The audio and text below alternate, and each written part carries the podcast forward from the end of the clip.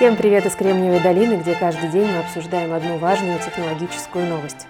В Норвегии суд обязал компанию Tesla выплатить по 16 тысяч долларов владельцам Tesla S, которые были произведены между 2013 и 2015 годом. В чем дело?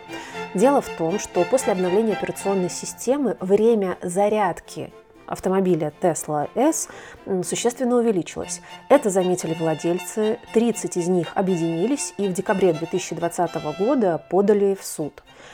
Всего владельцев Tesla S, у которых был обнаружен данный ущерб, данный изъян, порядка 10 тысяч. Таким образом, Tesla должна будет выплатить более 160 миллионов долларов.